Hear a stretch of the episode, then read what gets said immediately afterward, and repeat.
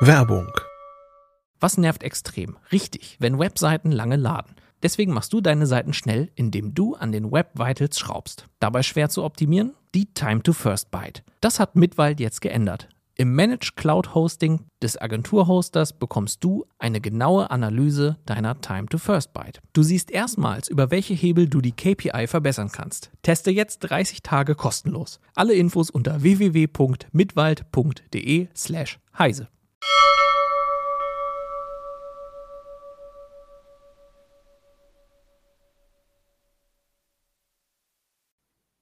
Heute in CT Uplink sprechen wir über Messenger, Elements, Signal, Telegram, Threema und Wire treten gegen WhatsApp an. Außerdem testen wir High-End-Kopfhörer und programmieren ohne Code. Bis gleich.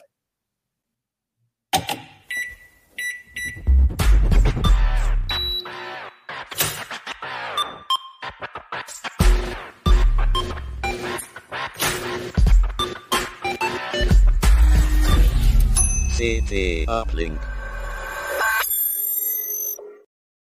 Hey, herzlich willkommen bei CT Uplink. Mein Name ist Achim Bartschok und ich habe euch heute eine neue CT mitgebracht, die CT Nummer 8 2021. Genau, wir haben verschiedene Themen da mit drin. Äh, unter anderem ähm, haben wir einen Messenger-Test gemacht und darüber reden wir jetzt gleich auch. Ähm, davor gibt es aber erstmal Werbung. Dell Technologies Berater bieten komplette technische Lösungen, die auf Ihre sich entwickelnden Anforderungen und Budgets zugeschnitten sind. Unsere Berater verstehen Ihre geschäftlichen IT-Herausforderungen und beraten Sie bei der Auswahl der richtigen Lösung, Produkte und Dienstleistungen. Von der Sicherheit der Infrastruktur bis zur Steigerung der Produktivität. Dell Technologies End-to-End-Lösungen entlasten die IT mit Fachwissen und maßgeschneiderten Optionen. Infos unter dell.de slash kmu-beratung. Ja, sehr schön. Ich habe heute wieder drei Gäste dabei für die drei Themen. Und vielleicht ähm, stellt ihr euch mal Reihe um vor und erzählt, was für Themen ihr in CT ähm, so betreut. Wir fangen an mit Jo. Ja, hallo, ich bin Jo Barger aus dem äh, Internet- und Software-Ressort, äh, äh, wie alle beiden anderen Gäste auch. Und ich äh, beschäftige mich heute mit Low-Code. Low-Code, genau. Das gucken wir uns genauer gleich noch, noch mal genauer an, was das genau heißt. Dann haben wir Silvester. Ja, hallo. Ähm, ich bin aus dem gleichen Ressort. Ähm, ich mache auch verschiedene Sachen, äh, ein bisschen Sicherheit, ein bisschen digitale Souveränität, Datenschutz, solche Dinge und ähm, habe diesmal an dem Messenger-Test mitgewirkt. Sehr schön. Und dann haben wir noch Hartmut. Genau, ich komme auch aus dem gleichen Ressort. Äh, wir kümmern uns übrigens auch um Datenschutz, aber heute geht es um edle Kopfhörer. Ich betreue auch das Feld um Pro Audio sehr stark im Heft. Und ja, habe mal in die teuren Kopfhörer reingehört. Und Hartmut, es geht tatsächlich auch heute ein bisschen um Datenschutz, nämlich bei Silvesters Thema, nämlich den Messengern. Und ich würde vorschlagen, dass wir auch damit anfangen, Silvester. Du hast gemeinsam mit ein paar Kollegen nochmal ähm, dir, ich glaube, sechs Messenger ein bisschen genauer angeguckt, auf Sicherheit überprüft, Datenschutz, aber auch Funktionalität. Ähm, und ähm, eingangs wäre so die Frage für mich, wir haben jetzt schon öfters über Messenger gesprochen, auch in, wir hatten eine ganze Sendung auch nochmal zu, äh, zu dem Thema bei, bei ähm, CT Uplink. Ähm, hat sich da jetzt nochmal einiges getan, dass das jetzt nochmal für euch nochmal so ein spannendes Thema war, ähm, so einen Test aufzumachen in CT?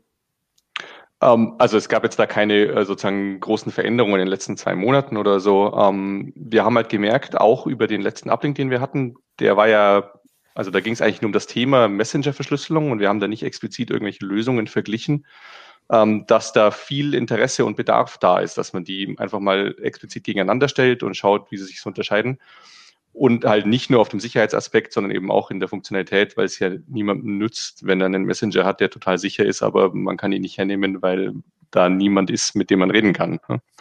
Ähm, genau, und deswegen haben wir halt auch geguckt, was wir so ein Feedback bekommen haben, welche Messenger die Leute sehr gerne getestet hätten. Äh, haben auch so ein bisschen gefiltert. Also wir wollten zum Beispiel nur Sachen testen, die unter Android und unter iOS laufen. Ähm, und haben dann eben ein Testfeld von äh, WhatsApp und fünf Alternativen zusammengestellt ähm, von dem wir glauben, dass es ganz gut abdeckt, was die meisten Leute so hernehmen oder was für die meisten Leute zumindest in Frage kommt.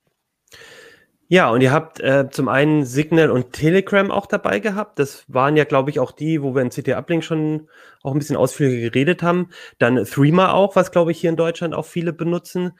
Und äh, Wire und Element.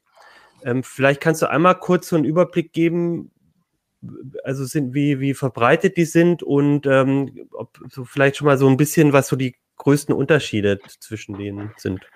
Ja, klar. Ähm, also ich meine, WhatsApp ist natürlich der verbreitetste Messenger. Ähm, auf Platz zwei wird dann Telegram folgen. Ähm, Telegram ist eigentlich eine Ausnahme, weil wir gesagt haben, wir wollen Sachen testen, die sind mindestens so sicher wie WhatsApp.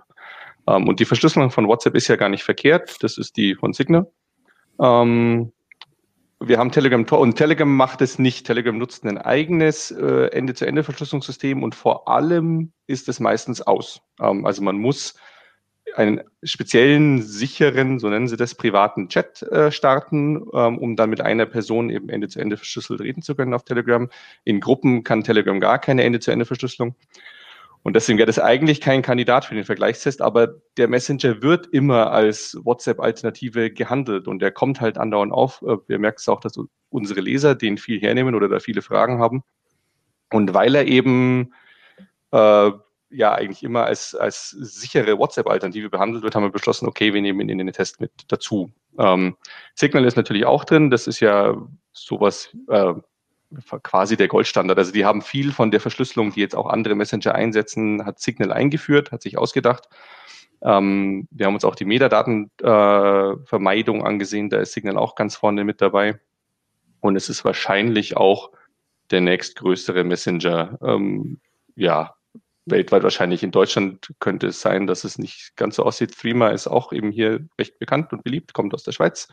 Zumindest hat es den Firmensitz in der Schweiz.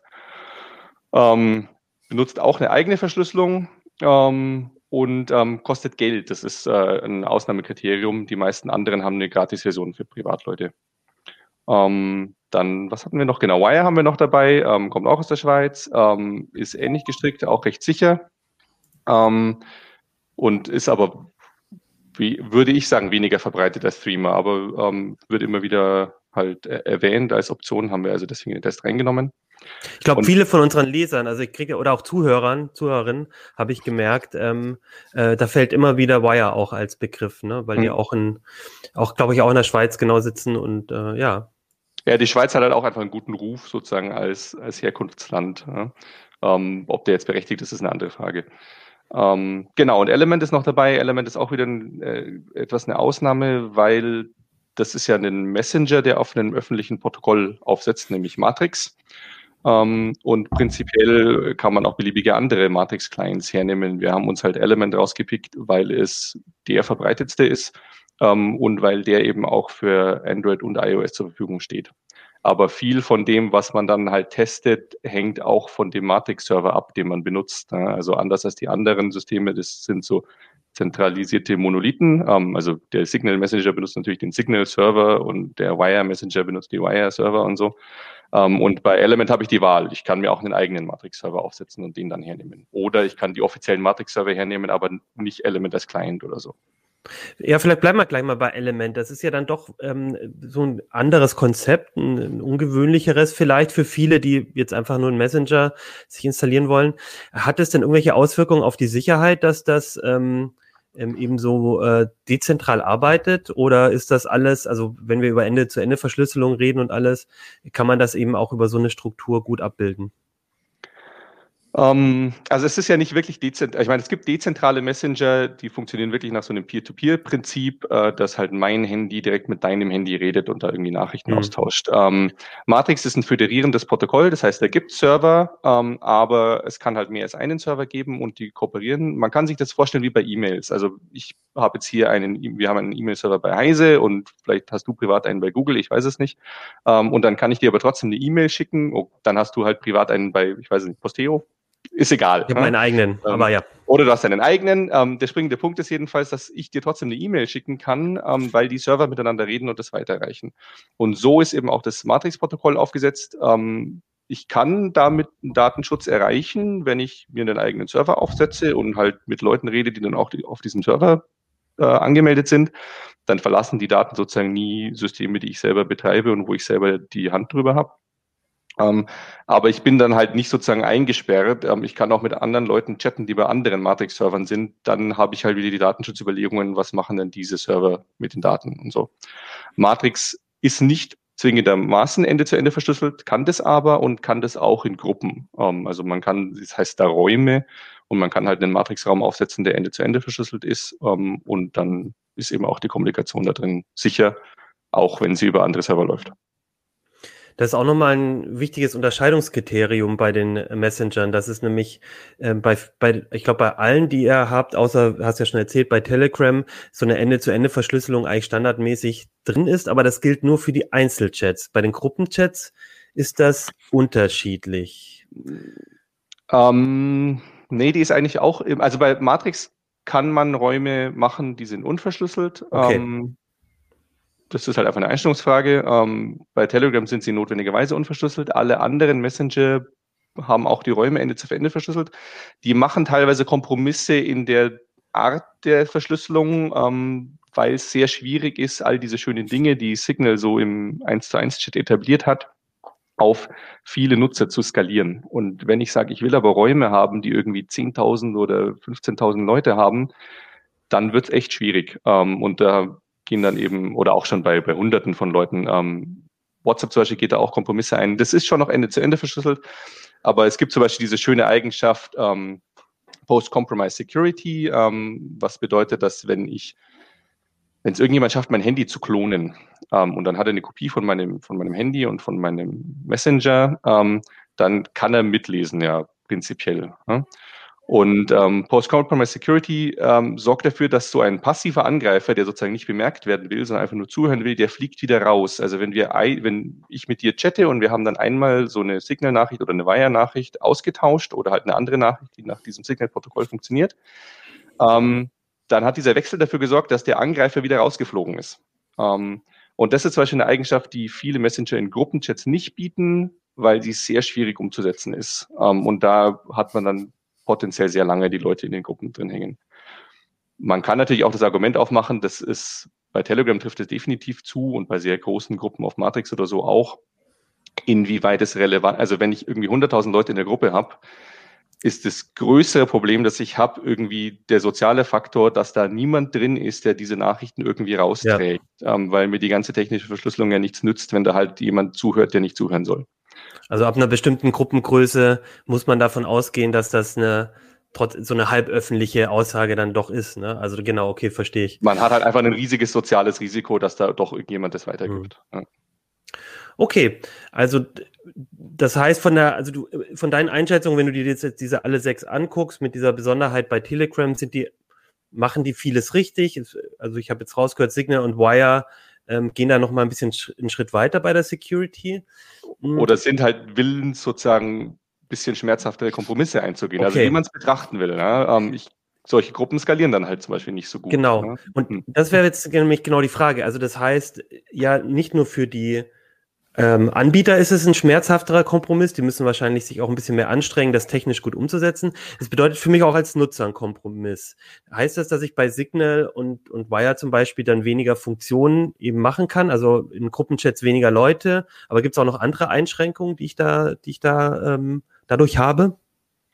Ähm, es gibt, also die Messenger unterscheiden sich teilweise deutlich in den Funktionen, die sie bieten. Ähm, das ist aber oft dann nicht so sehr auf die also nicht so sehr dadurch bedingt, dass es nicht geht mit der Ende-zu-Ende-Verschlüsselung. Es ist eventuell ein bisschen komplizierter und es ist halt auch einfach eine Frage von den Ressourcen. Also die Messenger haben offensichtlich unterschiedliche Prioritäten, was sie ihren Kunden okay. wollen. Ähm, zum Beispiel noch so ein Aspekt ist, wenn ich mehr als ein Gerät in einem Chat haben will. Also ich habe meine Chat irgendwie auf dem Handy und vielleicht noch auf dem Tablet oder dem Desktop-Rechner. Das ist auch nicht einfach, wenn ich die Sachen Ende zu Ende verschlüsselt habe, weil die Nachrichten ja dann irgendwie an zwei Enden auf meiner Seite gehen müssen. Das lässt sich aber lösen. Das machen die Messenger unterschiedlich. WhatsApp zum Beispiel macht da die Billigversion ähm, und verbindet einfach den Browser mit dem Handy. Also das Handy leitet einfach alles dann eben an den Browser weiter. Und der, das löst das Problem, aber äh, hat äh, die, die Konsequenz, dass ich diesen Browser-Chat nur hernehmen kann, wenn das Handy auch an und online ist. Ähm, der ist nicht unabhängig vom Handy. Ne? Ähm, andere, die anderen Messenger setzen solche Desktop-Clients als echte eigene Clients in den Chat, ähm, haben dann deutlich mehr Gefrett mit der Schlüsselverwaltung. Das kann dann auch den Nutzer treffen. Also wir hatten zum Beispiel bei Element im Test den Fall, dass wir in einem Raum, also hat ein Kollege einfach die Nachrichten nicht entschlüsselt bekommen, weil irgendwas schiefgegangen ist mit der Schlüsselverwaltung für seinen Client. Wir haben dann den Raum geschlossen und einen neuen gemacht, dann hat es funktioniert. Ähm, aber das ist halt zu, zusätzliche Komplikationen, die man sich da einkauft als Anbieter. Wenn man Pech hat, fällt es auch auf den Nutzer zurück. Ähm, oder man sagt halt, ja, nee, wir nehmen die Billigversion, die Leute müssen halt das Handy anhaben, wenn sie irgendwie am Desktop chatten wollen. Jetzt höre ich generell, hört man ja immer wieder, dass WhatsApp besonders viel Komfort hat und dass da die anderen noch so ein bisschen ähm, ähm, zurückstehen. Und das war so meine Überlegung, ob, ob die da besser geworden sind in den letzten, in den in letzter Zeit, weil ja viele jetzt doch auch andere Chats benutzen. Ich glaube, da gab es schon so einen so einen kleinen kleinen Hype um die Messenger. Äh, wie, wie ist denn da deine Einschätzung? Also ist WhatsApp da, was den Komfort und die Funktionsvielfalt geht, immer noch so die Nummer eins oder kommen da andere auch durchaus ran? Was habt ihr da äh, festgestellt? Also ich, ich würde WhatsApp gar nicht als Nummer eins sehen. Ähm, okay. Ich mein, äh, mit Abstand am meisten Feature bietet Telegram, ähm, was halt daran liegt, dass sie nicht Ende zu Ende verschlüsseln und dadurch viele Sachen viel einfacher bieten können. Ähm, aber auch bei den Messengern, die grundsätzlich Ende zu Ende verschlüsseln, ähm, sind also Threema oder Signal, die haben nicht alle genau die gleichen Feature wie WhatsApp, aber die haben halt Dinge, die WhatsApp nicht hat und WhatsApp hat Dinge, die die nicht haben. Also das würde ich sagen, hält sich so ein bisschen die Waage. Ähm, deswegen würde ich gar nicht, also der große Vorteil, den WhatsApp nach wie vor hat und der jetzt halt so ein bisschen irgendwie zu bröseln drohte, ist die wahnsinnige Nutzerbasis. Es ist halt fast jeder bei WhatsApp. Und das ist für den Chat natürlich relevant. Hat man den Features der Apps, äh, ist WhatsApp natürlich vorne mit dabei, aber nicht auf Platz eins, würde ich sagen. Okay. Wie ist denn das? Ähm, würde ich jetzt auch mal die Runde fragen, wie das eure, so eure Erfahrung ist. Ähm, jetzt hatten wir, ähm, glaube ich, seit Anfang des Jahres, genau, seit Anfang des Jahres diese Diskussion. Ich, glaube, jeder hat es mitbekommen, dass viele Freunde, Bekannte auch den Messenger gewechselt haben. Wie sieht's denn bei euch auf den Smartphones aus? Seid ihr, ähm, seid ihr WhatsApp frei? Sind alle Leute woanders hingewandert? Jo, wie, du bist ja auch jemand, der, glaube ich, viel sich mit Messengern auseinandersetzt. Ich habe ähm, alle Apps installiert. Also ich habe auch ein Signal installiert mhm. und Threema installiert, aber keine Sau spricht mit mir darüber. Also es gibt okay. einen, der es gibt einen, der der ab und zu mal per Signal was was schreibt, aber ansonsten ist halt WhatsApp äh, gesetzt. Das ist einfach so. Das hat sich bei dir also nicht geändert. Nee. Hartmut? Ich nutze WhatsApp gar nicht, habe das auch ah, gar okay. nicht installiert. Ich bin auch gar nicht bei Facebook oder nicht mehr. Ähm, ich kommuniziere mit meiner Familie über den, den Apple Messenger und dann äh, mit anderen Kollegen dann über Signal. Mhm. Genau, also ich würde auch sagen, bei der, in der, in der Redaktion zumindest ist, glaube ich, Signal, würde ich jetzt mal behaupten, insgesamt so mit am verbreitetsten. Auch Oder redaktionsübergreifend. Also wenn wir mhm. beispielsweise mit äh, dem Investigativteam vom NDR irgendwie zusammenarbeiten oder so, dann läuft das alles über Signal. Okay. Und Silvester, wie, ist, wie hast du das erlebt? Also hat also sich da meine, was jetzt, geändert? Jetzt habe ich eine Reihe von Messenger auf dem Handy. Na klar. ne? ähm, aber privat, also WhatsApp äh, war ich nie ähm, und habe es auch bislang geschafft, sozusagen da weg von zu bleiben. Mein Hauptmessenger privat ist Signal. Ähm, ich habe ein paar Freunde, die auf Conversations äh, schwören. Ähm, das ist ein Messenger für das XMPP. Ähm, mhm. Äh, Protokoll. Das ist im Prinzip so ähnlich, also die Funktion unterscheidet sich, aber es ist halt auch so ein föderierendes Protokoll wie Matrix ähm, und Element. Wir haben es nicht im Chat, weil es Conversations zum Beispiel nur für Android gibt, äh, nicht im Chat, nicht im Test. Im Test weil es Conversations nur für Android gibt ähm, und wir auch das Gefühl hatten, dass die Leute momentan zumindest ihren Fokus sehr viel mehr auf Matrix setzen. Das Matrix ist halt ein neu entwickeltes Protokoll. Äh, an XMPP wurde diese Ende-zu-Ende-Verschlüsselung so angeflanscht und viele Clients unterstützen die nicht gescheit und so. Das ist frickeliger. Ja, ich habe also ich habe auch gerade überlegt. Bei mir ist es tatsächlich so, dass ich schon ein paar Leute auch wegbekommen habe von von WhatsApp oder ne, da haben wir hat man auch hat man das richtig gemerkt. Aber es gibt schon immer noch so ein paar kleine, kleine Enklaven. Also zum Beispiel, das habe ich glaube ich auch schon mal erzählt, meine, äh, ich habe Familie in Amerika und ähm, bei denen ist WhatsApp auch interessanterweise eben so hauptsächlich verbreitet unter Facebook Messenger, den es ja auch noch ähm, gibt. Und ähm, Da habe ich jetzt, ähm, da bearbeite ich aber noch dran. Ja, ganz spannend. Also ich habe auch das Gefühl, ähm, also jetzt nochmal in der CT, diesen, diesen Schwerpunkt kann man nochmal gucken, was, was die anderen so können und vielleicht nochmal so einen Versuch starten. Es gab auch einen Kollegen, der Stefan Portek hat ja auch so ein bisschen geschrieben, wie man mit seinen seine Nachrichten zumindest archivieren kann, wenn man jetzt von WhatsApp weggeht. Ähm, als letztes vielleicht noch, Silvester, du hast ja auch noch mal dir das Thema Metadaten angeguckt.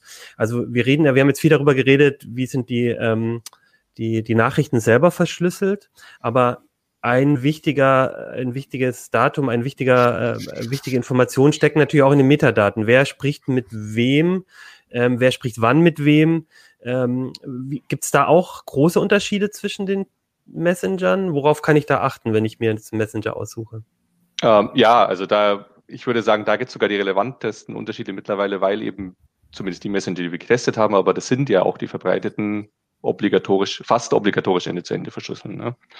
Ähm, da gibt es unterschiedliche Herangehensweisen. Ähm, wenn ich hier wieder Element und Matrix, äh, ich setze meinen eigenen Server auf, dann muss ich mich nicht weiter drum kümmern, weil die Metadaten landen halt auf meinem Server. Ja. Schwierig wird es dann, wenn ich mit Leuten rede, die halt mit einem anderen Server nutzen, dann landen die Metadaten doch auch wieder da, aber das ist zumindest äh, eine Möglichkeit, die Metadaten zu reduzieren.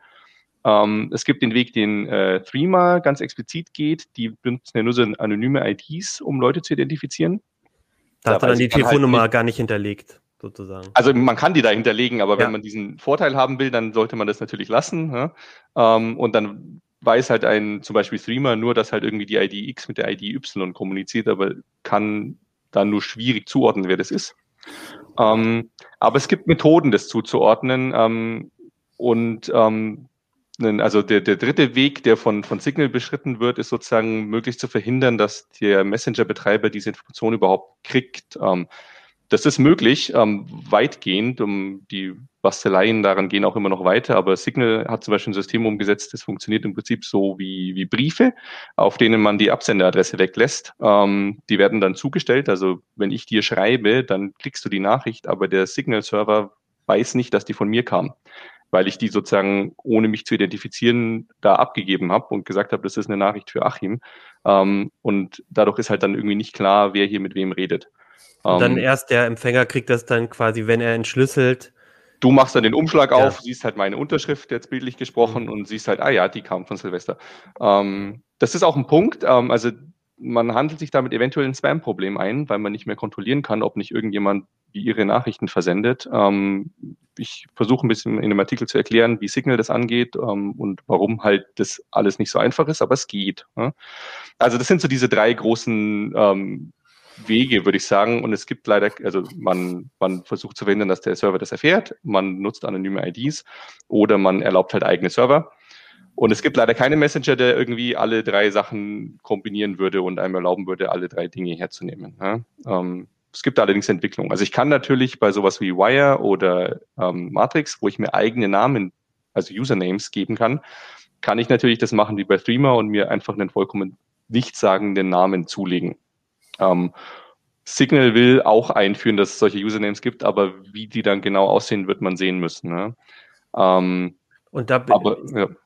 Und dann ist man ja fast auch davon abhängig, dass dann das seine Kontakte auch machen, weil wenn ich sag mal, wenn alle anderen Kontakte äh, mit mit ihrem richtigen Namen da drin sind, dann kann man wahrscheinlich über Social Engineering oder genau gucken, wahrscheinlich trotzdem irgendwie herleiten, wer dann des, der eine fehlende ist. Also dann muss man, glaube ich, auch das gut gemeinsam äh, ja. machen, denke ich. Ja. Ähm, man kann das sogar mit entsprechend Aufwand, auch wenn fast niemand da irgendwie. Also oft reicht es halt, wenn man, man, man sieht ja so ein Netzwerk von IDs, die miteinander reden und wenn man dann eine oder zwei identifizieren kann, reicht es möglicherweise. Der Aufwand steigt halt teilweise ja, schon ja, enorm. Ne? Ähm, ja, genau. Also diese, so die, die optimale Lösung gibt es aktuell in der Richtung noch nicht, aber die Messenger arbeiten da dran auf unterschiedlichen Wegen und ähm, man kommt schon recht weit. Okay. Ja, dann äh, danke ich dir, Silvester. Ich würde sagen, ähm, für den Rest könnt ihr gerne ins Heft gucken. Da gibt es einen ausführlichen Test, da gibt es ähm, eben nochmal die ausführliche Erklärung, wie diese Metadaten, ähm, wie, die, wie die Messenger das unterschiedlich handhaben. Und äh, wie gesagt, auch so ein paar Tipps, wie man, wenn man von WhatsApp weg möchte, wie man seine Daten irgendwie archiviert und alles. Also fand ich nochmal eine ganz spannende Zusammenfassung, sehr ausführlicher Blick darauf. Und da wäre als letztes auch meine Frage an die Zuhörer, Zuhörerinnen. Ähm, wir haben ja schon mal darüber gesprochen, auch in, in CT Uplink, wie so die Verteilung ist. Daraus ergaben sich ja auch so ein bisschen die Test, ähm, äh, die Testkandidaten. Aber vielleicht, das würde mich nochmal interessieren, hat sich eigentlich bei euch was geändert seit, ähm, seit Anfang des Jahres? Also nehmt ihr wahr, dass, also konntet ihr weg von WhatsApp oder sind mehr Leute bei euch in den, in den anderen Messenger? Welche, welcher ist jetzt gerade so der Favorit? Das würde mich auf jeden Fall interessieren. Schreibt uns an uplink.ct.de oder kommentiert auf YouTube oder auf Heise. Schön, dann danke Silvester und ich würde sagen, Hartmut, wir reden mal über High-End Kopfhörer. Ja, gerne.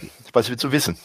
Naja, wir sind jetzt, wir kommen jetzt von den äh, meistens 0 Euro Messengern zu einer Geräteklasse, wo man ja doch ein bisschen mehr ausgeben muss. In eurem Testfeld habt ihr Kopfhörer ab 1400 Euro euch mhm. angeschaut, wenn ich es richtig gesehen habe.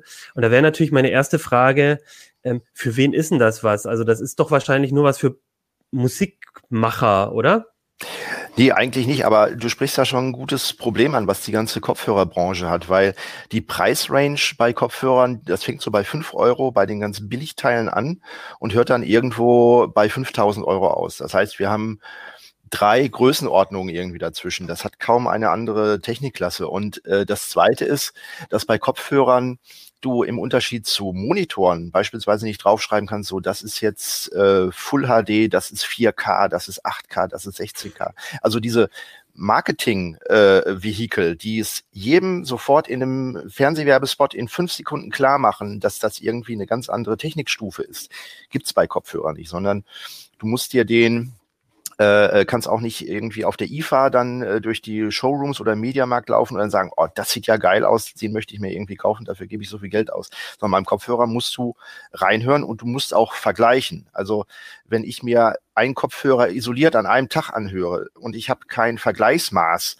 dann, äh, weil das Gehör ist ja sehr äh, labil, sage ich jetzt mal, ja, dann ist es sehr schwierig, da ähm, zu sagen, boah, dieser Kopfhörer, der klingt irgendwie auf einer Skala von eins bis zehn, der ist bei einer acht und der ist bei einer sieben oder irgendwie so. Sondern ich muss immer die Sachen vergleichen. Und ähm, das heißt, in, wenn wir das Ganze messen, ähm, wir haben einmal einen Messkopf, wo wir dann auch Frequenzkurven kriegen, aber da ein Kopfhörer ja auch immer mit dem Kopf des Trägers reagiert, äh, muss man dann trotzdem da noch reinhören, weil da ist der Klang dann schon wieder anders. Also das Messsystem beeinflusst das Ergebnis sehr, sehr stark, ja, und muss man dann äh, interpretieren. Aber um auf deine Frage zurückzukommen, in der Preisklasse um, ähm, ich sage jetzt mal anderthalbtausend bis zweitausend Euro, das entspricht quasi dann so eine Art 4K-Monitor. Und sonst, wenn wir so die Preisklasse haben, die viele Leute dann vielleicht schon denken, oh, das ist aber ein richtig guter Kopfhörer, so zwei bis 300 Euro. Das wäre dann sowas wie, wenn ich eine DVD mir angucke. Das heißt, in den höheren Preisklassen habe ich äh, präzisere Bauteile, die eben halt Details aus der Musik sehr viel stärker hervorkitzeln können und die ich dann mehr erkennen kann, wie als wenn ich eben halt jetzt auf einen äh, Spitzenmonitor mit einer sehr hohen Auflösung gucken würde. Also sprich für einen jemand, der viel Musik hört und, und da genau drauf hören will, für den wäre das durchaus auch was. Also, ne? also Genau, zum einen äh, Leute, die eben halt Musik sehr, sehr gerne mögen und jetzt sagen so, äh, da in der Aufnahme, da möchte ich jetzt mal neue Details entdecken. Das kann man mit den äh, hochwertigen Kopfhörern und zum zweiten natürlich auch in der Musikproduktion, weil wenn ich das in einem Raum abhöre, dann habe ich zwar die tolle Räumlichkeit von den Lautsprechern, aber ich höre im Wesentlichen den Raum. Und wenn der Raum äh, jetzt normale Größe hat, dann habe ich da im Bassbereich habe ich immer Probleme. Und ich brauche irgendwie was, was sozusagen, wie ich Musik abhören kann, was mich vom Raum entkoppelt. Und da kommen dann Kopfhörer ins Spiel, auch um Details dann nochmal zu überprüfen, wie ich einzelne Parameter einstellen muss. Das heißt, ein guter Kopfhörer äh, ist für jeden Musikproduzenten quasi Pflicht, äh, so als, als, ähm, ja, als Werkzeug einfach, um, um Sachen überprüfen zu können. Und da nimmt man gerne neutral abgestimmte, weil man will ja den Mix verbessern und nicht irgendwie den äh, schönsten Kopfhörerklang haben. Und da bringen dann auch Modelle, die eben halt äh, äh knapp 2000 Euro kosten, da kann ich eben halt mehr Details dran überprüfen als an einem Modell, was nur 200 Euro kostet. Und woran, also für mich ist das, muss ich ganz ehrlich sagen, ich bin jetzt, glaube ich, nicht so ein äh, Musikafficionado wie du.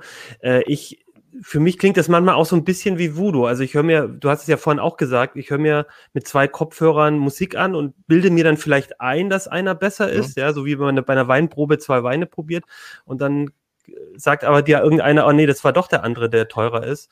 Also wie erkenne ich denn auch als äh, Laie, wenn ich mir jetzt ähm, so einen Kopfhörer äh, irgendwo mal zwei, drei ausprobiere, welcher besser ist.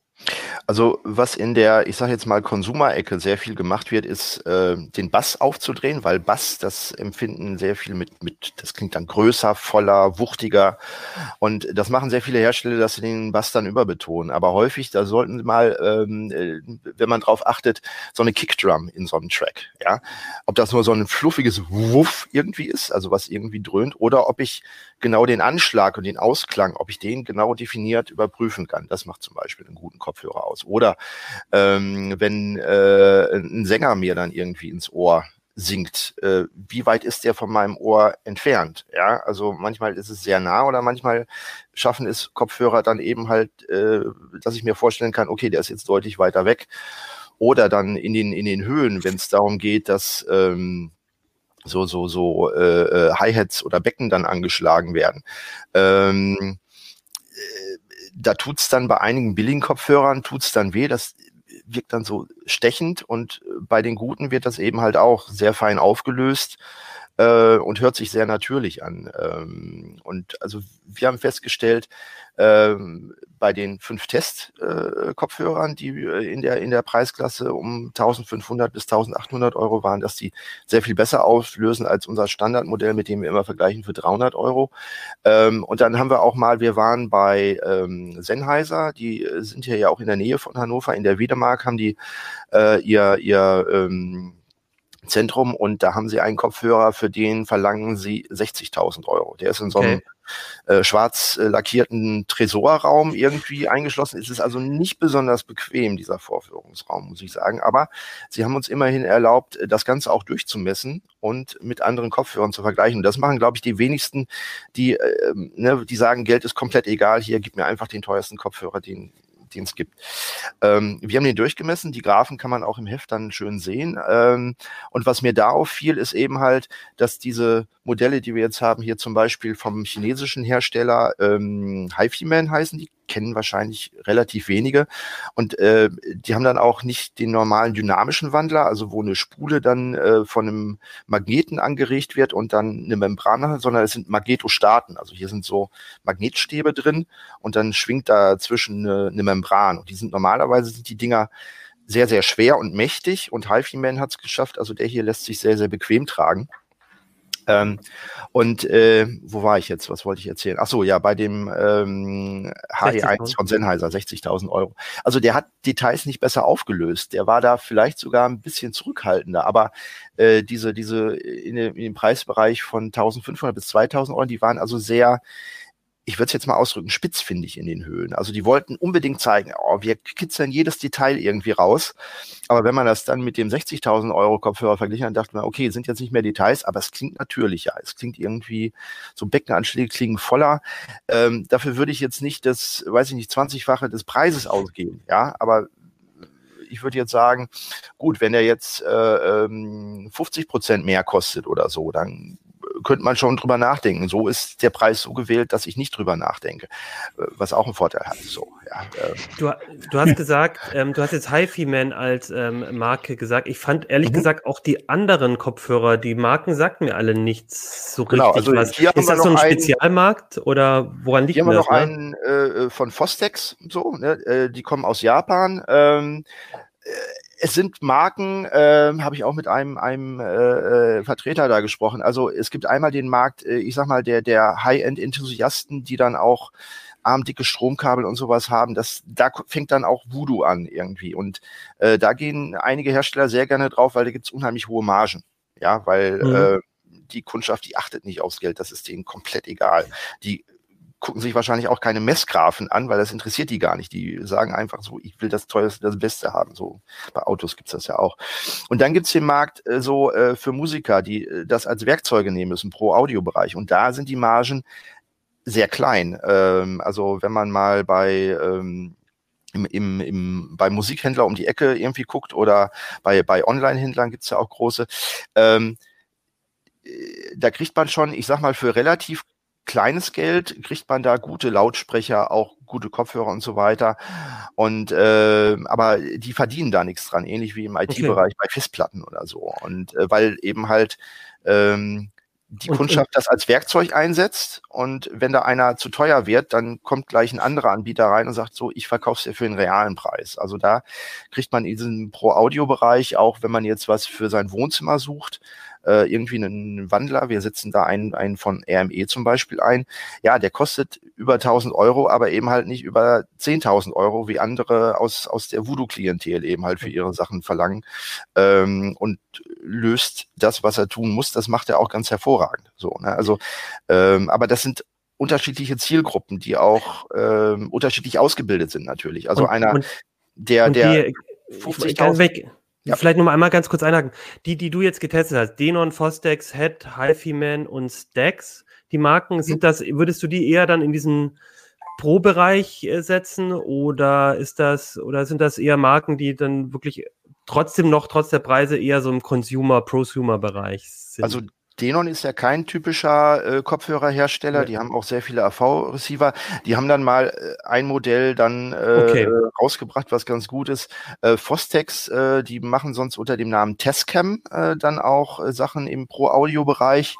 Ähm, also die haben dann manchmal andere Markennamen dann. Ähm, ah, okay. Vor zwei Jahren hatten wir Sennheiser auch mit dabei und, und andere Marken, die jetzt nicht im Test drin waren, die haben wir dann auch verlinkt.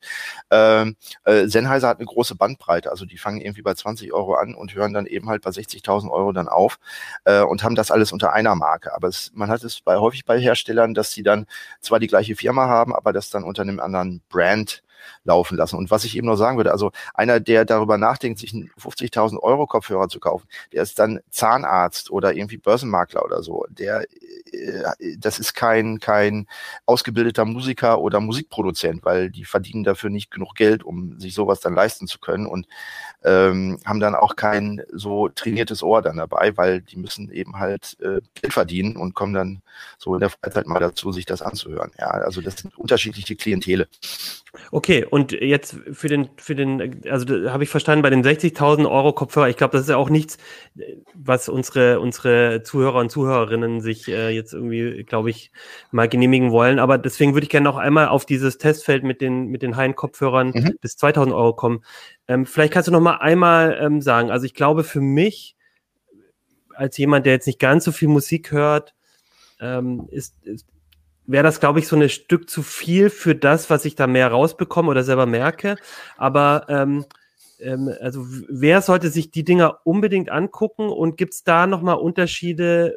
Also ich weiß nicht, jemand, der vielleicht viel klassische Musik hört, sollte der eher zu dem einen greifen, jemand, der eher selber Musik macht, braucht eher einen anderen. Kannst du da vielleicht nochmal ein bisschen was genauer sagen? Weil ich mhm. finde, das ist, es ist ja schon ganz schön viel Geld, das man dann dafür ausgeben ja. muss. Ist es, wobei auf der anderen Seite für einen 4K-Fernseher geben die Leute auch äh, zweieinhalb, dreitausend Euro teilweise dann aus. Das ist was für die Augen und für die Ohren. Okay. Also äh, da muss man gucken, wo man da die Priorität liegt. Also für wen ist das was? Ähm, ich denke, es ist was für Leute, die ähm, ja Musik auch zu Hause produzieren äh, und keine vernünftige Abhörmöglichkeiten da haben, weil sie das irgendwie in ihrem Schlafzimmer, äh, Arbeitszimmer oder so machen und da die Akustik nicht richtig abmachen können. Da ist es ähm, schon eine lohnenswerte Investition. Äh, sollte man darauf achten, dass eben halt der Frequenzgang möglichst neutral ist oder man sollte wissen beim Kopfhörer, welche Bereiche er stärker betont. Wer jetzt einfach nur mal äh, sagt, es soll ein bisschen besser klingen als bei irgendwelchen äh, ähm, In-Ears oder so weiter, da gibt's auch, äh, den hat man mal im, im Kurztest für 200 Euro einen sehr hochauflösenden Kopfhörer HD 560 von Sennheiser, der für den Preis also richtig gut klingt. Ähm, das muss man einfach ausprobieren. Also auch die fünf Kandidaten, die wir jetzt im Test haben, ähm, das sind dann so äh, Anregungen, äh, wenn man sich das online bestellt oder mal in den Laden geht, äh, welche Modelle man ausprobieren sollte. Ähm, und das ist jeder, der, äh, ich sag mal, äh, so Musik äh, begeistert ist, äh, dass er eben halt in, in alten Stücken da gerne mal was Neueres äh, entdecken will. Und das muss jetzt auch nicht dann die äh, super Audio-CD äh, von Tidal in Master Audio gemastert und sonst was sein. Das hört man bereits, wenn man auf, auf Spotify oder iTunes irgendwelche MP3 okay. streamt. Das haben wir also auch mit äh, nicht äh, trainierten äh, Ohren und von Kollegen in der Redaktion ausprobiert. Also die Unterschiede sind äh, sehr klar und eindeutig äh, erkennbar, ähnlich wie du es erkennst, ob du jetzt einen Film auf DVD guckst oder auf äh, Blu-ray. Ja. Okay, letzte Frage. Also das sorry, eine Ja, ich, oder Silvester. Die eine Frage, ja, weil, also weil ich mich die ganze Zeit frage, ähm, weil du über das, das, den Vergleich mit den Fernsehern bringst, ne? wenn ich mir jetzt einen 4K-Fernseher kaufe, dann, dann kann der gut sein oder kann schlecht sein, aber der hat halt 4K. Kann es mhm. sein, dass ich sozusagen voll daneben lang, also dass ich sage, ich kaufe jetzt in dieser 1500 Euro Preisklasse ein und dann ist das aber ein Modell, das halt einfach scheiße ist und ich kriege das woanders für 150? Ähm, äh, das so nicht, aber wir hatten auch äh, einen Kandidaten von den fünf jetzt dabei, wo ich sagen würde, also der ist in der falschen Preiskategorie. Ähm, der würde vielleicht so, ja, dürfte maximal die Hälfte kosten, so von dem, wie er klingt. Wir hatten äh, vor zwei Jahren hatten wir ein Modell dabei, wo ein Hersteller also völlig daneben lag und wo ich sagen würde, da würde ich nicht mal 200 Euro für ausgeben, weil das ist völlig überteuert und äh, da gibt's äh, den Klang, also äh, der gibt das überhaupt gar nicht wieder. Ähm, also da gibt's einzelne Ausreißer, aber ich habe den Eindruck, die werden weniger. Und ähm, jetzt auch, wenn man zum Beispiel Klassik mag, da ist ja Stax, ist da ja seit Jahrzehnten eine Marke. Das ist ein Elektrostart. Die lösen total toll auf, was so die Details aufgeht in den Mitten und in den Höhen. Aber ein Elektrostart hat massive Probleme in, in den Bässen. Und wenn man jetzt Techno oder so hört oder äh, Genres, wo der Bass eben halt sehr wichtig ist, da kommt ein Elektrostat, ist da vollkommen die falsche Wahl. Also wir erklären auch die verschiedenen Wandlertypen ne, zwischen Magnetostat, Elektrostat, dynamisch. Ähm, und äh, dann kann man auch an dem Test sehen, okay, für welche Musikrichtung äh, wäre es denn jetzt der richtige? Ähm, wenn, wenn der Bass fehlt, ist es in der Klassik vielleicht nicht ganz so schlimm, aber die Bühne wirkt dann auch kleiner. So, also deswegen äh, war ich jetzt ganz viele halten ja Stacks irgendwie äh, ganz hoch und die ähm, haben da sicherlich auch Tolles gemacht. Aber äh, sie sind nicht mehr die Besten und da haben andere tatsächlich ähm, aufgeholt. Also gerade im, im, bei den Magnetostaten, die können den Bassbereich sehr linear, sehr präzise abbilden. Und da hattet ihr auch den, der HiFi-Man ist einer. Ein HiFi-Man ist einer davon, ja. äh, Magnetostat. Ähm, und äh, ja, Fostex, äh, die machen das mit äh, einer dynamischen Technik. Die haben eben halt sehr starke Magneten, ähm, auch äh, sehr, sehr gute Spulen. Früher war es ja so, dass diese hohe Auflösung immer sehr äh, Spulen mit dünn gewickeltem Draht irgendwie benötigte. Die hatten dann wieder einen hohen Widerstand, brauchten spezielle Verstärker. Ähm, das ist heute auch nicht mehr so. Also ganz viele haben äh, eine sehr geringe Impedanz, die dann auch mit kleinen oder äh, eingebauten äh, Verstärkern betrieben werden können. Im Mobilbereich, ähm, da fehlt dann einigen dann noch so der Wirkungsgrad. Also dann äh, ist es dann doch für unterwegs, wäre es ein bisschen leise. Das heißt, äh, genau, was heißt für dich Mobilbereich? Also jetzt, wenn ich ans Smartphone dann anschließe. Okay. Ja.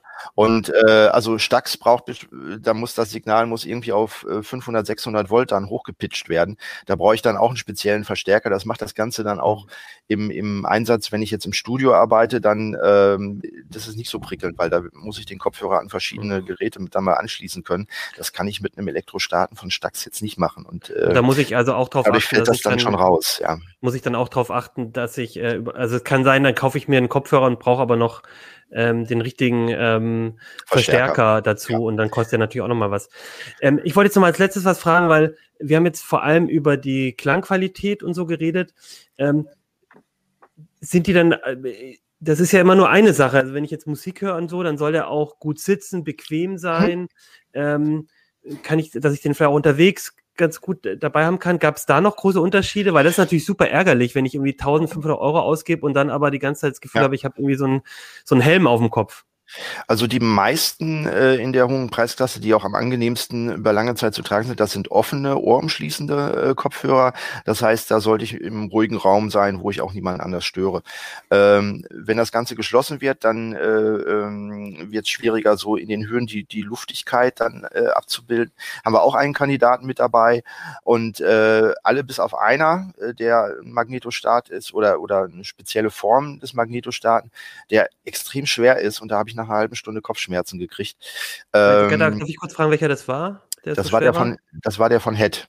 Also der wiegt das Doppelte von den anderen okay. und hat auch einen extrem hohen Anpressdruck und da würde ich sagen, äh, nee, ergonomisch ist das nicht mehr. Bei den okay. anderen, das war eigentlich ähm, relativ gut. So, ähm, man muss jetzt auch sagen, wir haben in der CT Bewertungskriterien zwischen zwei Minuszeichen bis zwei Pluszeichen. Und da können wir natürlich nicht die äh, Bandbreite von Kopfhörern, die fünf Euro kosten, bis 5000 Euro können wir da abbilden. Das heißt, diese Wertungen, die da im Heft zu lesen sind, die beziehen sich auf diese Geräteklasse der okay. Edelkopfhörer. Ja, ähm, Aber vielleicht nochmal ein ganz wichtiger Hinweis, weil ich glaube, dass, ähm, wie gesagt, wie du sagst, man, man hört kurz rein, findet den Ton gut. Ähm, es ist halt dann am Ende auch eine, eine Komfortgeschichte und wenn so ein Kopfhörer doppelt mhm. so schwer ist wie ein anderer, dann kann das langfristig, gerade wenn du sagst, als Musiker, da, da, da sitzt der ja vielleicht auch mal ein paar Stunden auf dem, auf dem Kopf. Das sollte ich schon auch drauf achten. Okay, ich hoffe, ich, also mir raucht ein bisschen der Kopf, muss ich sagen, Hartmut. Du bist ein super Experte und das ist die High-End-Klasse. Ähm, ich, ich, ich, ich finde es super spannend, wie viele Details da drin sind. Und ich würde sagen, dann ähm, reicht es aber jetzt auch erstmal, um den Leuten einen Tipp zu geben, ähm, denke, worauf man drauf achten kann. Im Heft ist es nochmal gut erklärt. Da hast du auch so ein bisschen die verschiedenen Techniken nochmal erklärt, wie das, ähm, genau. was, was das sich ausmacht. Mit, mit Dennis Und, Schirmacher zusammen, also wir haben das gemeinsam dann hm. auch gemacht. Äh, nicht, dass da jetzt nur eine persönliche Färbung hm. da reinkommt. So. Okay. Äh, genau, und dann würde ich sagen, guckt euch das an. Ich glaube, für mich, ich muss es zugeben, ist es, ich, ich, ich finde es super spannend, nochmal vielleicht 200, 300 Euro zu investieren. Da komme ich nochmal auf dich zu.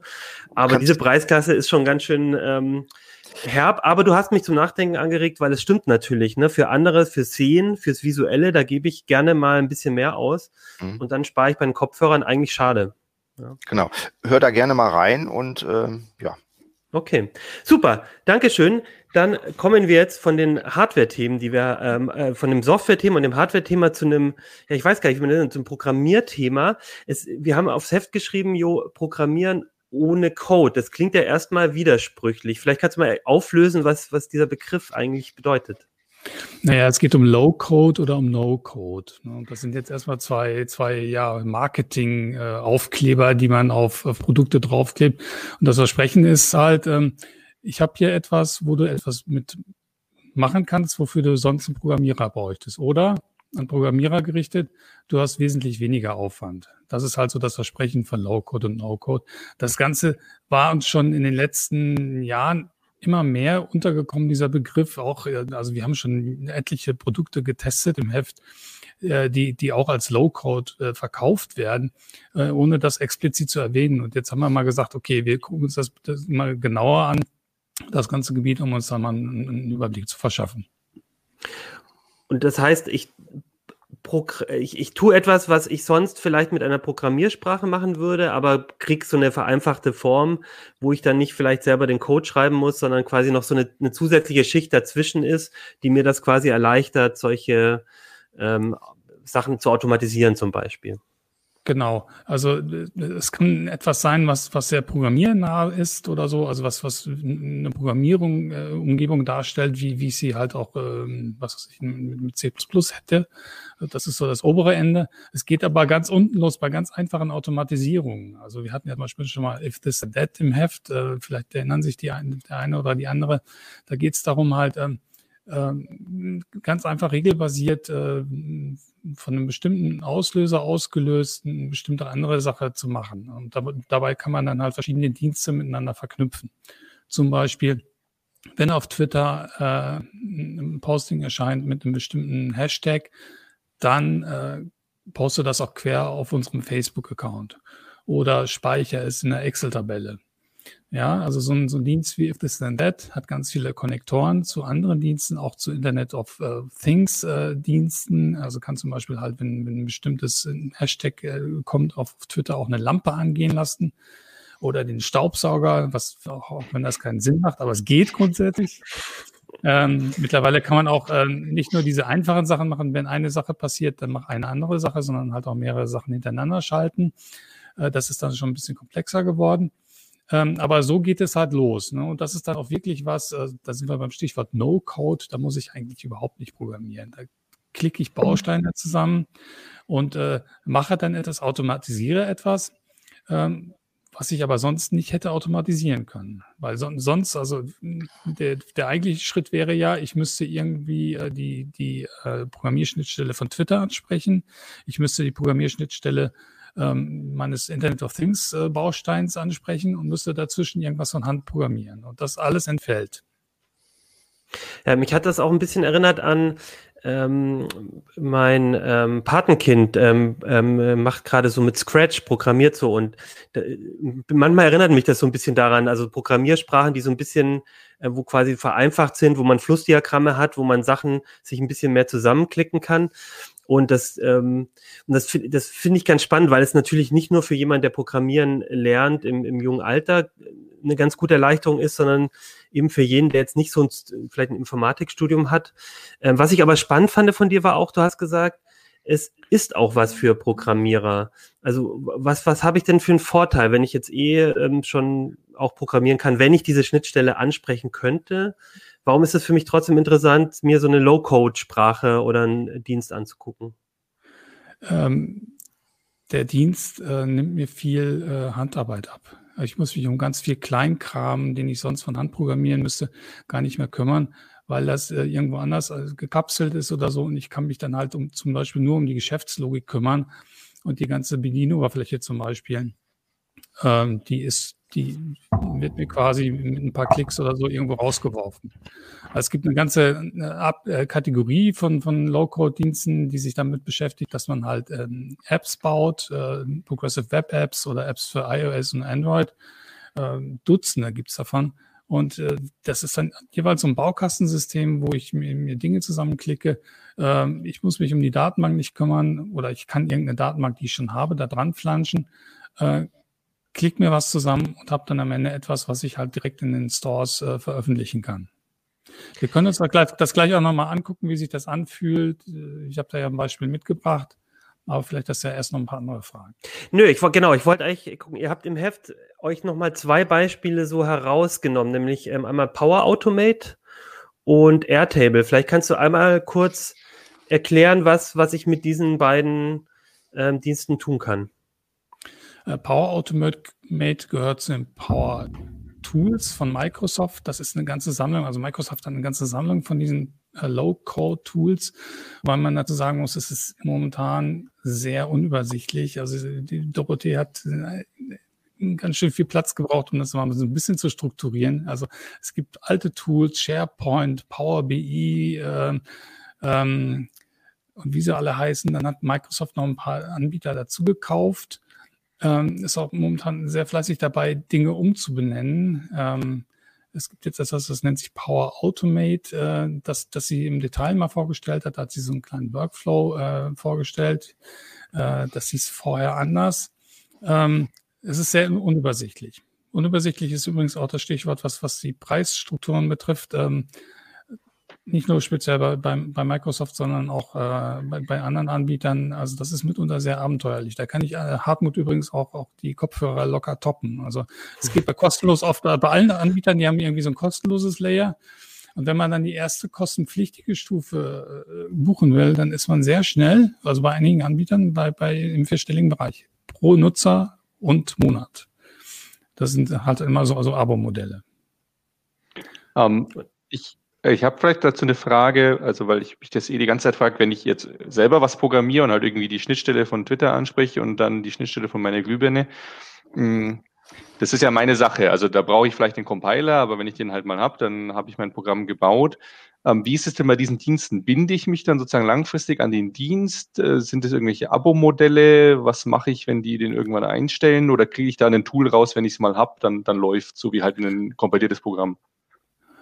Äh, nein, eben nicht. Gute Frage. Äh, du bindest dich an den Dienst. Äh, du, du bist an den Dienst gebunden. Das haben jetzt auch Leute zum Beispiel gemerkt, äh, die äh, If This Then That benutzt haben, das lange Zeit kostenlos war und dann haben die plötzlich die Preise angezogen und dann mussten halt Leute sich ganz schnell neue Dienste suchen, wo sie dann trotzdem noch ähm, günstiger unterbringen konnten. Und es ist ja auch ein Aspekt, dass man halt noch jemand dazwischen hat. Ne? Also man programmiert dann selber, die, die, die von Twitter meinetwegen zu, zur Internet of Things äh, Komponente spricht, sondern man hat dann noch einen, einen dritten Dienst dazwischen. Ähm, letztlich äh, passiert ja bei Low-Code nicht, dass da Code wegfällt. Im Gegenteil, es ist mehr Code. Es ist halt diese Zwischenschicht noch dabei und diese Zwischenschicht äh, kann äh, mal Aussätze haben, die kann fehlerhaft sein, äh, die kann auch Sicherheitslücken aufweisen und man bindet sich dann halt an den entsprechenden Anbieter, genau. Hm. Und das erfolgt dann halt meistens eben auch in der Cloud sozusagen. Also man, man muss, ne, man muss dann eben auch diesen Weg, klar, wenn man Twitter-Feeds abruft, ist man eh online, aber also ich meine nur, dann, das ist ja auch nochmal eine Zwischenschicht, die, wo man sich halt drüber denken muss, wo gehen jetzt die Daten hin, äh, wie, wie funktioniert dieser Workflow. ähm, ähm, so, so zu, zuverlässig. Genau, das ist ein, eines der Kriterien. Also es gibt so eine Definition, was, was ist Low Code. Also ich habe erstmal versucht, in dem ersten Artikel ein bisschen um, um, äh, zu umreißen, halt, wofür steht der Begriff eigentlich? Das ist so ein bisschen wie Pudding an die Wand nageln, weil es, es gibt zwar eine Definition, aber die ist sehr allgemein gehalten. Also Low Code äh, Tools enthalten grafische Werkzeuge, um Datenmodelle, um Geschäftslogik, um äh, Bedienoberflächen äh, zu definieren. Sie haben fertige Komponenten, die man zusammenstöpseln kann und die man auch recyceln kann. Zweites Kriterium. Das dritte Kriterium ist, dass sie halt die Anwendung über den gesamten Lebenszeitraum von der Entwicklung über die, die den Betrieb, die Wartung äh, unterstützen. Und viertens, äh, sie sind in der Cloud. Und das ist halt wirklich so allgemein, das trifft für ganz viele Dienste mhm. heutzutage zu. Äh, also zum Beispiel sowas wie ähm, auch äh, Website-Baukästen oder so hatten wir auch schon mal im Heft. Äh, das fällt ja auch darunter. Und das, das äh, wird auch typischerweise unter Low-Code, No-Code gezählt. Hm. Okay, dann lass uns doch mal jetzt mal, genau, Power Automate als ein Beispiel, das andere ist Airtable und da hast du uns auch ein Airtable. Beispiel mitgebracht. Genau, ich habe jetzt einfach mal, ich, ähm, wenn die Regie mal umschaltet, äh, ich hatte den Bildschirm frei. Ja, jetzt haben wir eine schöne äh, top, eine schöne Rekursion. Genau. So. Äh, Jo, wir gucken mal, wir müssen beide, ich versuche auch darauf zu achten, wir haben ja auch äh, Zuhörer und Zuhörerinnen, dass wir auch gut beschreiben, äh, was, was, was wir sehen. Ansonsten ist der Tipp, also an der Stelle lohnt sich vielleicht auch mal ins Video reinzugucken, um Eindruck zu bekommen. Frag einfach mal nach. Das ist, genau. was man sieht, wenn man Airtable startet. Das ist jetzt mein, mein Workplace. Da sind jetzt diverse ähm, Bases drin. Das sind Datenbanken. Also wir haben hier, also Airtable, da handelt es sich um eine Datenbankanwendung. Datenbanken sind ja erstmal so ungefähr das Langweiligste, was man sich vorstellen kann. Aber Airtable hat es geschafft, das Ganze so ein bisschen sexy und auch bedienbar zu machen für Otto-Normalanwender. Ähm, wenn man hier startet mit Airtable, man kann das übrigens kostenlos ausprobieren. Dann sollte man mal gucken, hier zum Beispiel bei Add a Base, uh, Start with a Template, dass man sich ein Template zum Beispiel aussucht. Es gibt, ähm, sieht man, dass man in der, in der Cloud ist. Es dauert manchmal ein bisschen. Es gibt ähm, Dutzende, Hunderte, glaube ich, Templates, mit denen man starten kann, also Beispielanwendungen, äh, wo man sich bedienen kann. Da kann man sich was rauspicken. Das ist vielleicht auch einer der Gründe, warum dieser Dienst so beliebt ist. Ähm, ich habe mir mal hier diese Marketing Campaign Tracking äh, rausgesucht als Beispiel. Wenn man das Ding startet, sieht es erstmal aus wie so eine Excel-Tabelle. Ne? Also ja, erstmal ist ja. relativ unspektakulär. Man kann hier so ein bisschen durchscrollen. Die erste Zeile wird festgehalten. Das kann man mit Excel aber auch machen. Äh, wir haben hier verschiedene Tabellen. Also wir haben hier nicht nur die Campaigns, wir haben hier die Adsets und Creative. Hier sieht man aber gleich schon eine Besonderheit. Ähm, nämlich, wir haben hier so ein Feld, das nennt sich Attachments. Da kann man direkt Bilder reinwerfen und man sieht die direkt in der, in der Datenbank als, als Vorschau. Also für diverse andere PDFs, zum Beispiel diverse andere Dokumente, zeigt es auch direkt eine Vorschau. Man sieht also direkt, was man in der Datenbank hat. Das ist schon mal eine schöne Sache, die anders ist. Aber was auch besonders ist, ich gehe mal zum Campaigns, äh, zur Campaigns-Tabelle wieder zurück. So, äh, das sind die Sichten.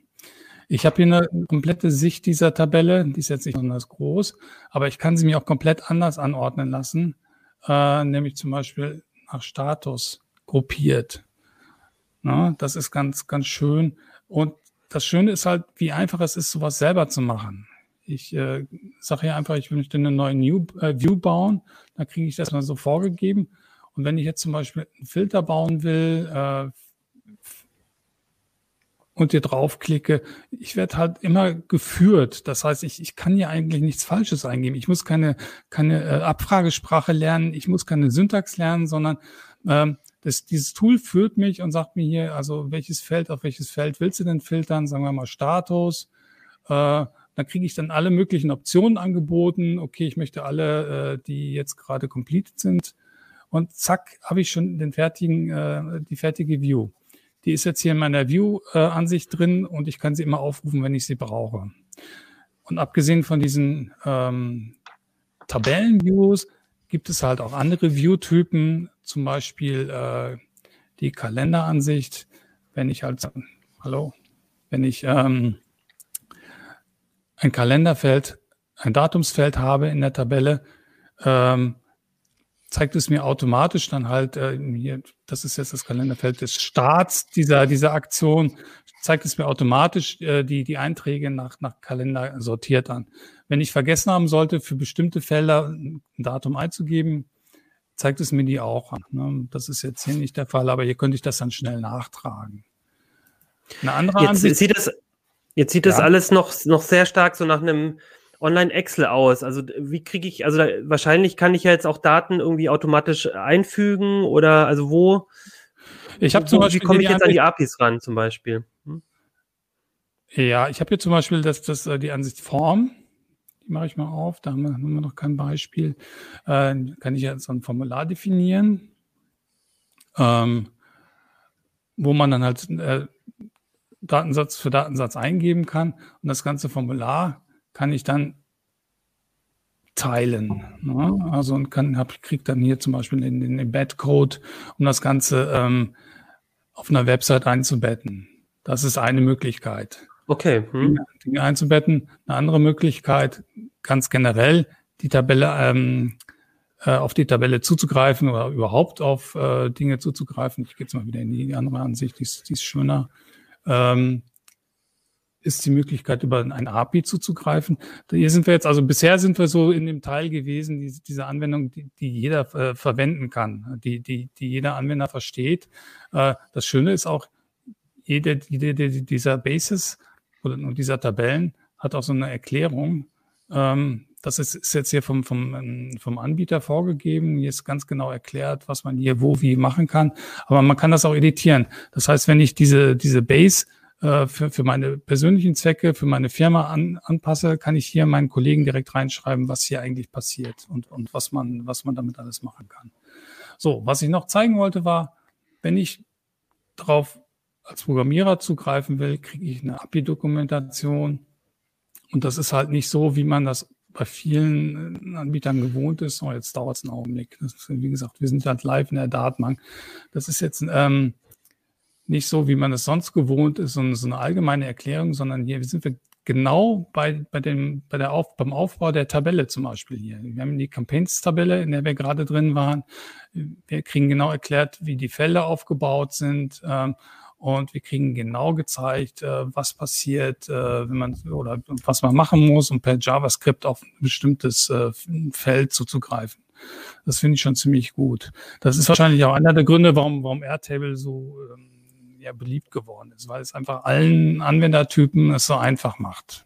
Ach, und, das, und, und, nee, und das finde ich auch ganz interessant, weil das bedeutet nämlich auch, dass, also, wenn man jetzt Programmierer ist, heißt es ja nicht, dass man gar nicht mit Code arbeiten kann dann, sondern, also, wenn, wenn irgendwas fehlt oder man irgendwas erweitern möchte, dann kann man trotzdem auch, ähm, auch, auch äh, an die API rangehen, Sachen entwickeln also für, für mich klingt es so ein bisschen, als könnte man sowohl Nutzer, die, äh, die jetzt noch nicht so viel programmieren können, da relativ viel machen lassen, aber eben auch Workflows einbinden, wo du dann doch ein bisschen Entwicklung brauchst. Also diese Mischung. Genau. Ich habe ja auch so Automatisierung. Ne? Also das hat man noch gar nicht. Ich kann jetzt zum Beispiel eine ähm, Automatisierung, wie jetzt äh, das erwähnte If This Net, ich kann hier einen Trigger nehmen, kann sagen, also wenn jetzt ein neuer Datensatz angelegt wird oder aktualisiert wurde im, in der Tabelle Campaigns. Äh, und der View ist doch egal eigentlich, All Campaigns. Dann kann ich eine Aktion hinzufügen. Aktionen können dann zum Beispiel sein, ein neuer Datensatz wird irgendwo in Airtable selber angelegt.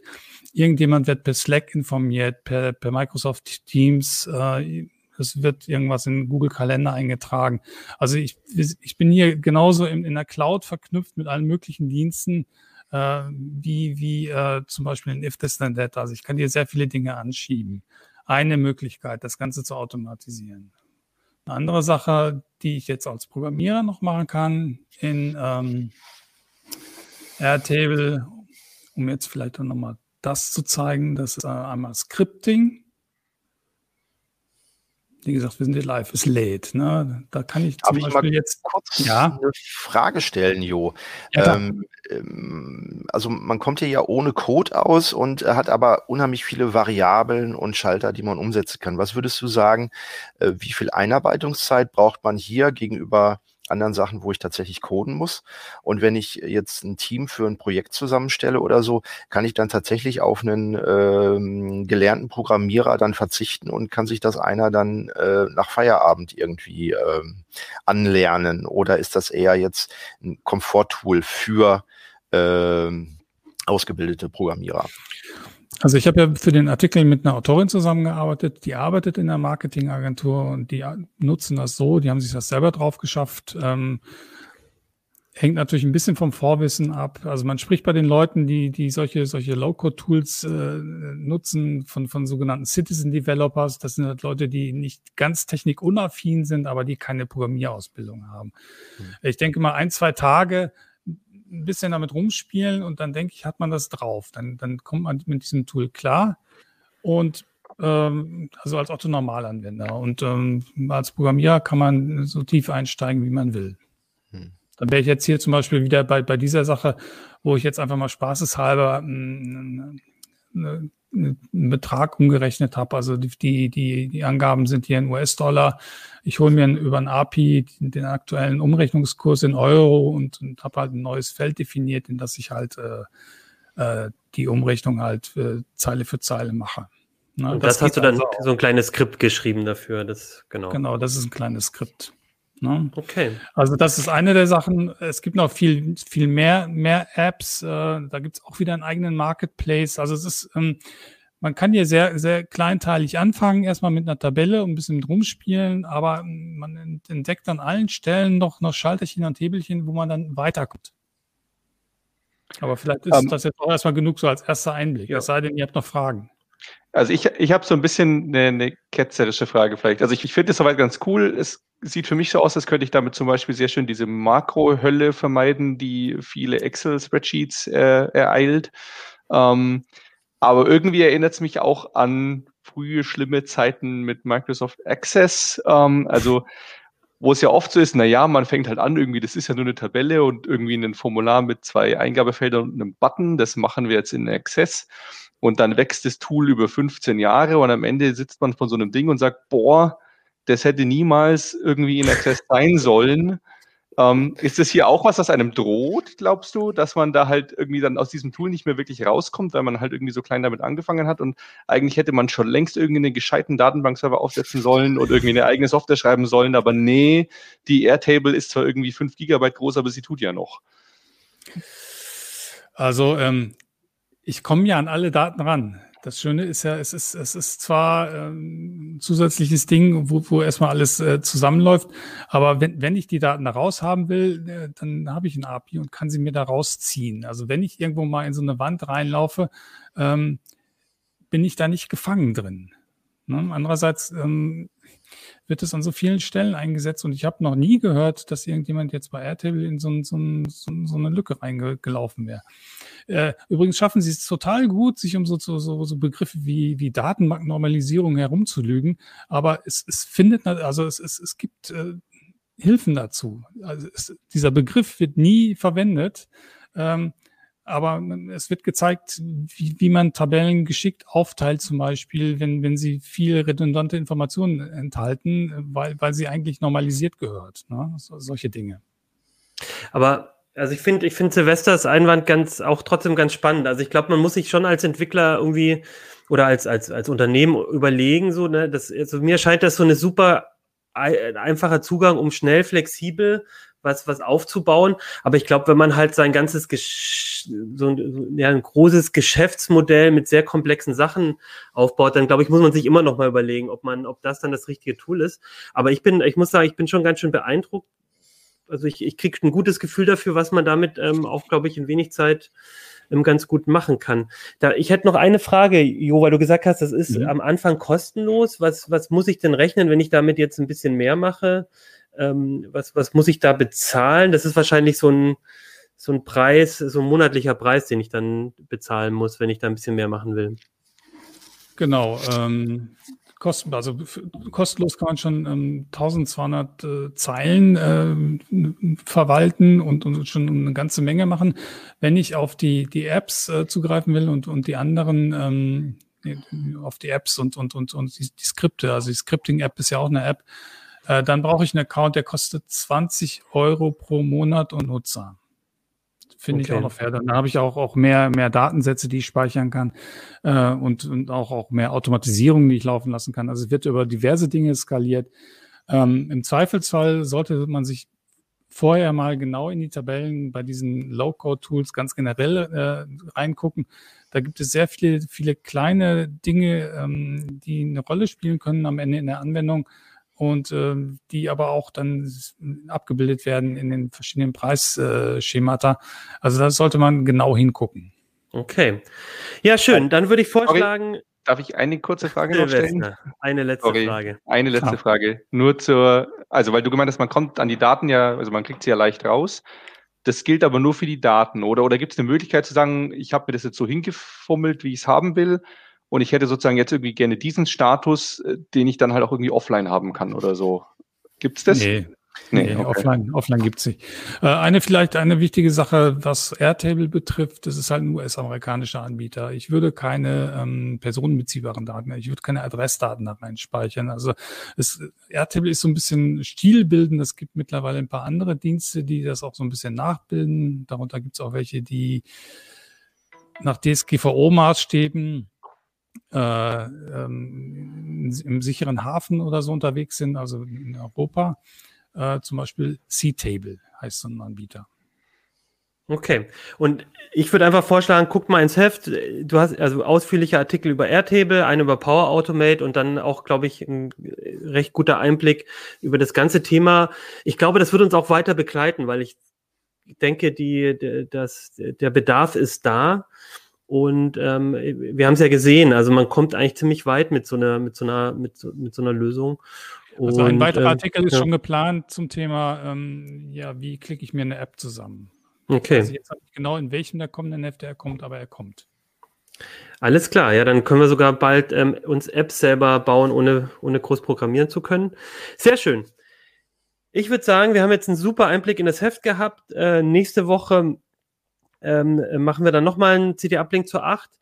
Ähm, bevor wir aber aufhören, erzähle ich euch ähm, noch ein bisschen was. Es gibt, gab ein bisschen Feedback zur Notebook-Sendung von letzter Woche. Und davor gibt es aber noch mal einen kleinen Werbeblock.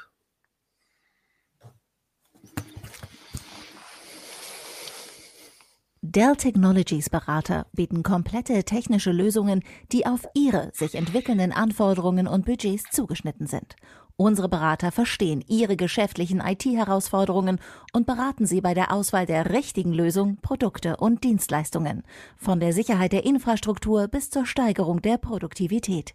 Dell Technologies End-to-End-Lösungen entlasten die IT mit Fachwissen und maßgeschneiderten Optionen. Infos unter dell.de slash kmu-beratung. Ja, schön. Ähm, noch als letztes, genau, ich, wir machen jetzt immer ein bisschen Feedback am Ende. Ähm, es, ihr habt super viel Feedback gegeben zu unserer Notebook-Sendung und ähm, eine Sache, die sehr oft kam, da wollte ich noch mal kurz, äh, das wollte ich kurz ansprechen. Äh, einige von euch haben gesagt, der ähm, Florian hat so viel Redeanteil gehabt. Florian ist unser Notebook-Experte und der hat den Artikel geschrieben und der weiß einfach unheimlich viel. Also seht ihm bitte nach, dass er da auch am meisten ähm, sagen wollte und zu sagen hatte dann bei dem Thema. Ähm, das wollte ich nochmal drauf eingehen. Ansonsten hatten wir auch viel ähm, Feedback, nochmal Nachfragen oder Anmerkungen. Sehr schön fand ich eine Anmerkung ähm, zur Displaygröße. Da hat uns Karl Herbert geschrieben, dass er noch empfiehlt, gerade wenn man äh, ein bisschen älter ist oder Sehbeeinträchtigung hat, ähm, ganz unabhängig von der Auflösung, äh, doch ein größeres Display zu wählen, auch wenn man da viel einstellen kann. Das, äh, also aus einer, seiner Erfahrung ist das ähm, sollte man dann doch lieber ein größeres Display auch nehmen beim Notebook. Und ähm, ein, äh, ein Aspekt ist noch, ähm, das hat uns MIC geschrieben, ähm, dass er noch das Thema Aufrüstbarkeit sehr wichtig findet. Ne? Also Lötram, was in vielen Notebooks drin ist. Also das ist durchaus auch ein Aspekt, wo man beim Kauf drauf achten sollte, ähm, kann man was aufrüsten oder nicht, weil sonst steht man halt am Ende da ähm, und muss sich ein neues Notebook kaufen, wenn, wenn der RAM nicht mehr ausreicht. Gut, das war's zum Feedback und dann würde ich vorschlagen, sehen wir uns nächste Woche. Ähm, schreibt uns fleißig und ähm, ähm, guckt in die CT rein, lest die CT, spannende Themen in dieser Woche und dann hören wir uns nächste Woche. Ciao. Ciao, ciao.